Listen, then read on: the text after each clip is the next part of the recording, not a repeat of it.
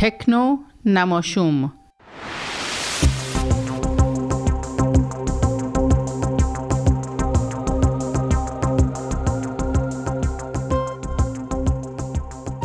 سلام امیدوارم حالتون خوب باشه و آخر هفته خوبی رو سپری کرده باشید. من فاطمه کشوری هستم و شما به تکنو نماشوم قسمت هشتم از فصل سه گوش میدین.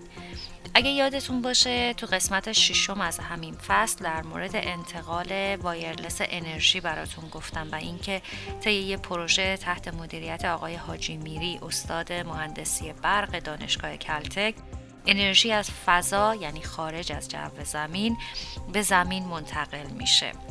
حالا ایشون مصاحبه با بی بی سی داشتن که حتما بعدا توی کانال می‌تونید کاملش رو ببینید و من دوست داشتم مجددا به این موضوع برگردم چون پروژه موفق و کاربردی ارزیابی شده و اولین آزمایشاش هم در فضا انجام شده. همونطوری که تو قسمت قبل گفتم ایشون توضیح میدن که قرار دادن سلولای خورشیدی در فضا هشت برابر انرژی بیشتری جذب می‌کنه چون که اونجا ابر و بارون و تغییرات دمایی و اینا وجود نداره.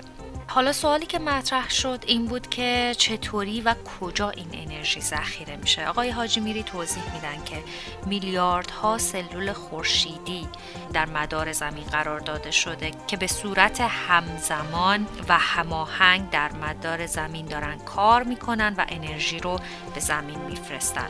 وقتی این اتفاق میفته میشه هدفمند جهتی که انرژی داره فرستاده میشه رو تغییر داد و در جای خاصی انرژی رو ذخیره کرد. بنابراین قدم بعدی برای انتقال وایرلس انتقال انرژی خواهد بود و احتمالا در حدود ده 15 سال دیگه به مصرف عمومی می‌رسه و همه ازش می‌تونن استفاده بکنن. من یه بخشی از صحبت ایشون رو هم براتون گذاشتم. که حتما با هم بشنوید آقای میری یکی از اشکالاتی که به تولید انرژی در روی زمین گرفته میشه اینه که خود اون هم هم آلودگی برای هوا ایجاد می‌کنه هم گرما تولید می‌کنه. آیا این پروژه که شما دارین پیش می‌برین این مسائل رو نداره؟ یعنی دست کم از جو چون خارج هست اثر کمتری می‌تونه بر این مسئله بگذاره؟ بله سوال خیلی خوبی این سوال شما.